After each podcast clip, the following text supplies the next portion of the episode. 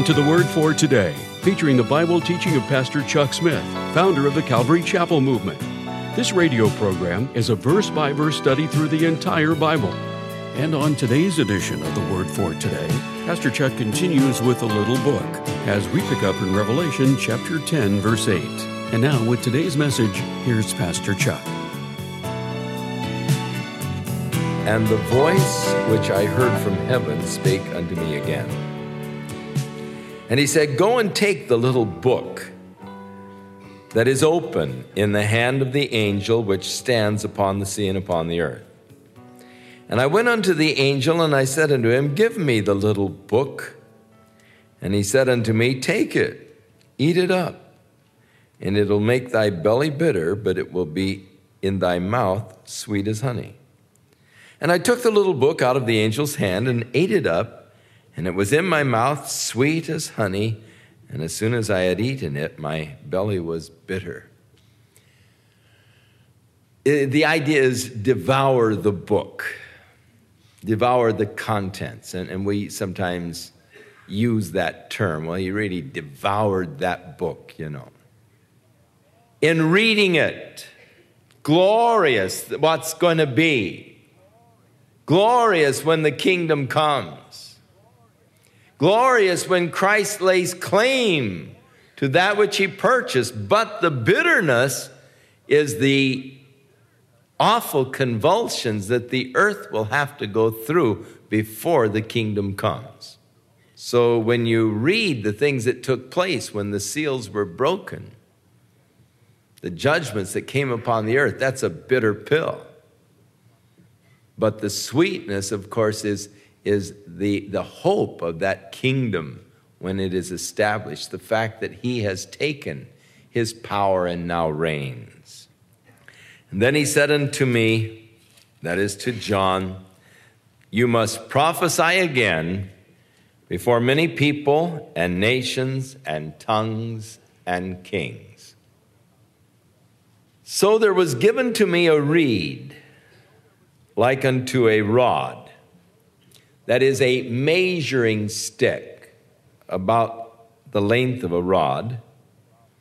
And the angel stood, saying, Rise and measure the temple of God and the altar and those that worship therein. Now, this tells us many things. First of all, that the temple is to be rebuilt because this is a yet future event. In fact, this is the event that takes place during the midst of the tribulation period, for we have not yet come to the seventh trumpet, nor have we yet come to the seven vials of God's wrath that are to be poured out. So during the tribulation period, the temple will be existing in Jerusalem. So the temple is to be rebuilt. And the worship is to be reestablished in the temple in Jerusalem. There is a small but very dedicated group of Jewish people who are fanatically involved, almost religiously so, in the desire to rebuild their temple. There are two or three organizations in Jerusalem that have dedicated themselves to the purpose of the rebuilding of the temple. Some of them are extremely radical to the point that they feel that they have to, by force, drive the Muslims off the, the Temple Mount and claim it for the rebuilding of their temple. There are others who have taken a much more moderate view and feel that the Temple Mount should be divided so as not to create a holy war. They should partition the Temple Mount with a wall just to the north side of the Dome of the Rock, allowing them to rebuild their temple on that northern half of the Temple Mount area. There are scholarly men such as Dr. Asher Kaufman, who has made a study over many years of the Temple Mount.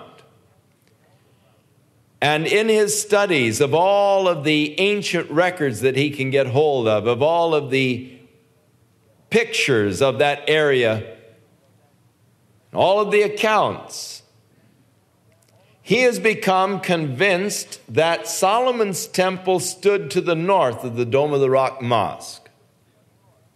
At 322 feet north of the Dome of the Rock Mosque, where this little flat rock outcropping called the Dome of the Spirits or the Dome of the Tablets exists, that that is where the Holy of Holies was in Solomon's temple.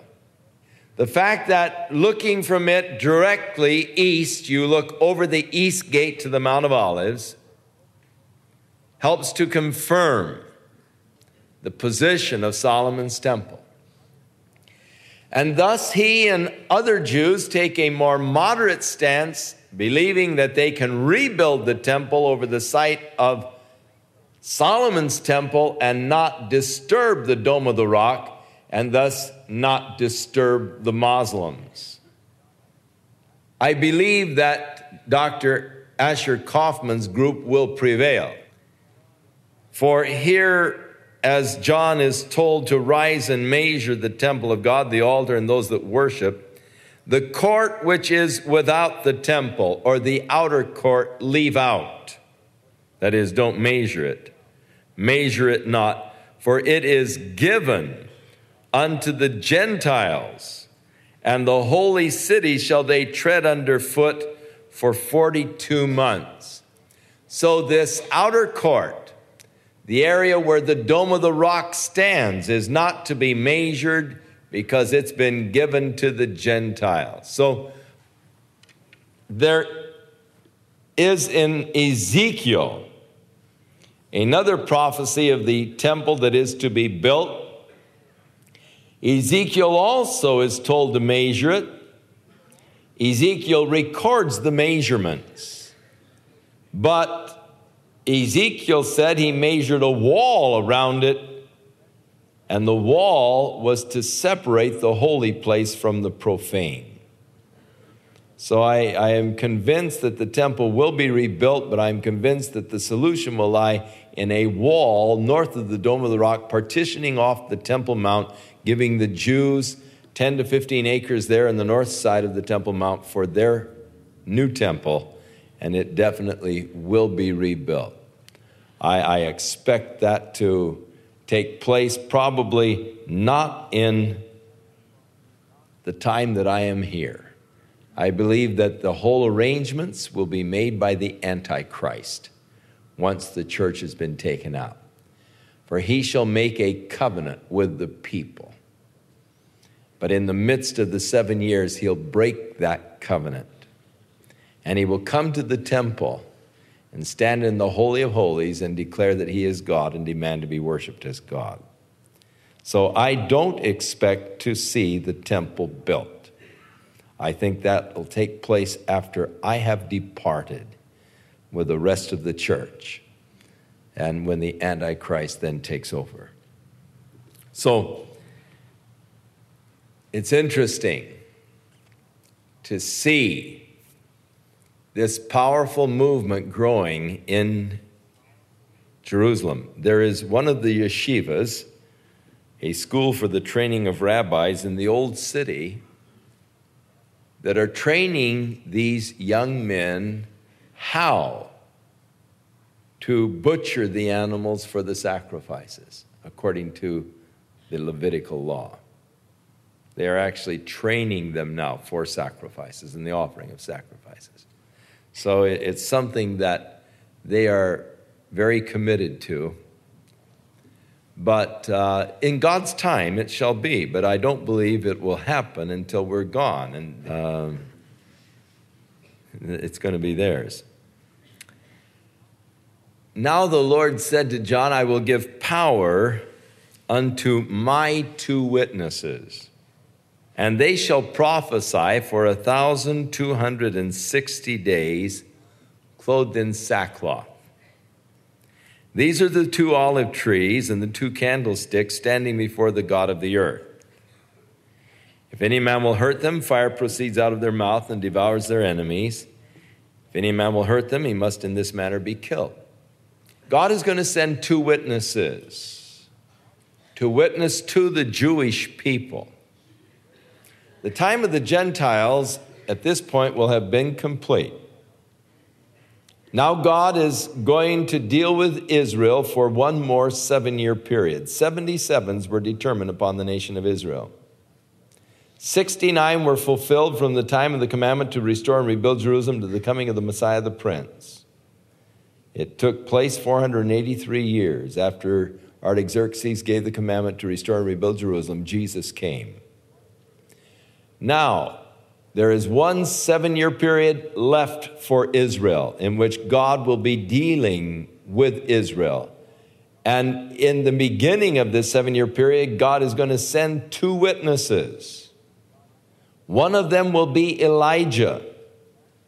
In the last book of the Old Testament, the book of Malachi, in the last chapter, and in the last few verses, as God is ready now to close the door on Israel and going to open the door to the Gentiles and is going to send the, the Holy Spirit out among the Gentiles to draw out a body for Christ. So, God's final word to Israel of course, came through Jesus Christ. But uh, here in the Old Testament, Behold, I send you Elijah the prophet before the coming of the great and awesome day of the Lord. And he shall turn the heart of the fathers to the children, and the heart of the children to their fathers, lest I come and smite the earth with a curse. So, the promise of the coming of Elijah again and so he will be, no doubt, one of the two witnesses. The fact that they called down fire from heaven against their enemies. You remember when Elijah was here. And the king sent out a captain with 50 men to arrest him. And he was setting up on the hillside, and the captain came up and said, Thou man of God, come down. I've come here to arrest you. And he said, If I'm a man of God, then let fire come from heaven and consume you and your 50 men. And fire came and consumed the captain and the 50 men. So the king sent another captain with 50 men to arrest him. And he said, Thou man of God, come on down. I'm here to arrest you. And he said, If I'm a man of God, let fire come down from heaven and consume you and your 50. And fire came down and consumed them. The king sent out another captain with 50, and he said, Sir, I'm a married man. I have a wife and children, and they love me. Have mercy on me. I'm only following orders. I wish you would come with me, please. The king would like to see you. And Elijah went with him. But the ability of these two witnesses to call down fire from heaven to consume their enemies Elijah's up to his old tricks. They are the two olive trees, the book of Zechariah, the two candlesticks standing before the God of the earth. Zechariah saw this vision. You see, Zechariah was a priest, and one of the jobs of the priest were to fill the little cups of oil in this lampstand that stood in the holy, of, holy place of the temple. There was this menorah, this seven armed lampstand that Moses had constructed. And they would fill the little cups with oil each day, a special type of oil that was prepared for this lampstand, uh, the formula that God had given to them. And this would burn and was the light in the holy place of the temple. And it would burn continually. The fire was never to go out. And so it was the duty of the priest to keep these things constantly filled with oil. And any job that is done over and over and over gets monotonous. Washing clothes or dishes or whatever, you know. Now, Zechariah being a priest, and no doubt many times going in and going through the, and of course it was a ritual that you had to go through. You just can't do things simply. You can't just pour more oil in, you know, you got to do things in a ritual way. You have to bathe before you go in, and you have to, you know, do the whole routine. And, and Zechariah probably was just getting tired of the whole routine. And, and so he had this vision. And the vision was he saw these two olive trees. And there were pipes that were coming out of the olive trees, and the pipes were going to the cups. So the olive oil was coming directly out of the trees through these pipes into the cups. You know, it, it saved having to go in every day and do the routine. And the word of the Lord came to Zerubbabel and said, This is, or it said to Zechariah, This is the word of the Lord to Zerubbabel.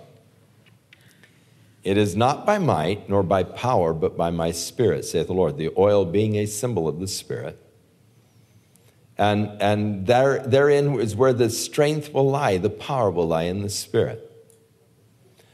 And that continual supply of the spirit that is ours. So these are the two olive trees these candlesticks standing before the God of the earth. They have power to shut up heaven that it rain not in the days of their prophecy. So for three and a half years it won't rain upon the earth anywhere. Imagine the drought that that is going to create. They have power. Now remember Elijah when he was here before, prayed and it rained not for the space of three and a half years great drought in Israel during the time of Elijah, the reign of Ahab. Now again, shutting up the earth. They have power over the waters to turn them to blood and to smite the earth with all of the plagues as often as they will. We know for certainty the identity of one of the witnesses to be Elijah, the identity of the other witness is not so certain. There are different Bible teachers who take different views. There are some who are certain it's going to be Moses representing the law and Elijah representing the prophets. The fact that Moses appeared with Elijah on the Mount of transfiguration. Seems like they are buddies and uh, they're working together. The fact that they turned the water to blood, one of the plagues that were brought upon Egypt by Moses, and it then refers to the fact they have the power to strike the earth with the plagues as often as they wish. Points to Moses. Others believe it was it will be Enoch who did not die, but was translated directly into heaven. For it is appointed unto man once to die, and in the Old Testament, two men missed their appointments Enoch and Elijah. And so uh, they come in order that they might make their appointment with death. Because we are told here that after they have prophesied for three and a half years, then the beast, the Antichrist, has power to put them to death. So they finally make their appointment, a little late, but yet they make that appointment with death. So uh, there is good arguments. There are good arguments for either Enoch or Moses. I really don't know. It doesn't really matter. Now, when they shall have finished their testimony, the beast that ascends out of the abussos, the bottomless pit, will make war against them and will overcome them and kill them. He cannot until they have finished their testimony. They have a allotted time 1,360 days and or 1260 days and they're allotted time to to witness and once they have finished that then he has power but he hasn't power until they have finished their testimony in a sense i believe that god has control of our lives when we commit them to Him, and He has a special task for us to fulfill, and that He will preserve us until that task is finished. There are a lot of times when a person has a very narrow brush with death. When you're in an accident and, and you really should have been wiped out, there's no, there's no, you look at the whole thing you say, that, you know, there's no way you could have come through that, but yet you have. Person says, hey, God's not through with you yet, man. and, and I believe that that is true. I believe that there is a, a divine protection upon us as we serve the Lord that's going to sustain us until God is through with us. But I think that as soon as we have finished our testimony, then the Lord's going to take us to be with Him. Why would He leave us here any longer? So when they had finished their testimony, God has a task for each of us. Paul said, I have not yet apprehended that for which I was apprehended of Jesus Christ. Recognizing that when the Lord apprehended him, the Lord had a special ministry in mind. In fact, the Lord even showed Paul the things that he was to accomplish and suffer for his glory.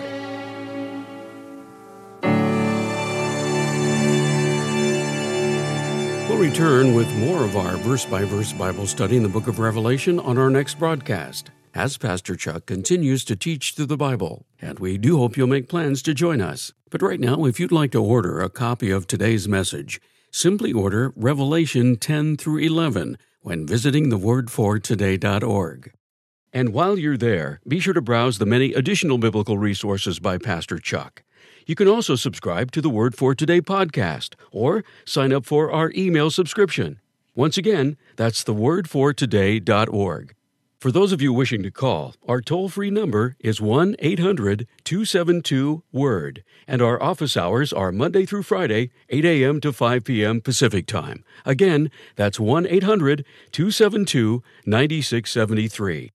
If you prefer to write, our mailing address is The Word for Today, P.O. Box 8000, Costa Mesa, California 92628. And now, on behalf of the Word for Today, we'd like to thank all of you who share in supporting this ministry with your prayers and financial support. And be sure to join us again next time as Pastor Chuck continues his verse by verse study through the Bible. That's right here on the next edition of The Word for Today. And now, once again, here's Pastor Chuck.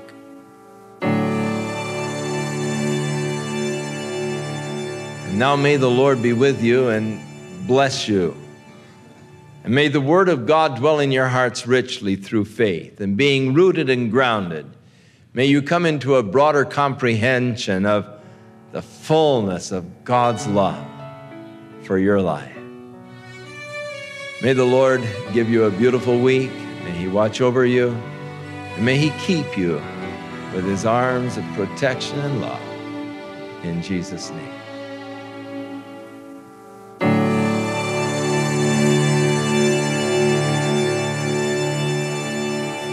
This program has been sponsored by Calvary Chapel of Costa Mesa, California. Have you ever thought about this simple phrase, God loves you? This just might be the most important truth you could ever grasp that God has called you into a loving relationship with Himself. Unfortunately, many of us have been brought up to think that we need to earn God's love. In Chuck Smith's book, Why Grace Changes Everything, Pastor Chuck imparts years of wisdom from his own experiences. How he thought he had to work hard and deny his own desires for God to love him. But when he unlocked the secret to God's grace, this changed everything. Come alongside Pastor Chuck to discover an astonishing truth about your relationship with Jesus Christ. That it's not based upon your works, but based upon God's love for you. It's true. Grace changes everything. To find out more and to read a preview, visit thewordfortoday.org and click on the link to download Why Grace Changes Everything by Chuck Smith. Or if you would like to order this book in print, call the Word for Today at 800 272 9673.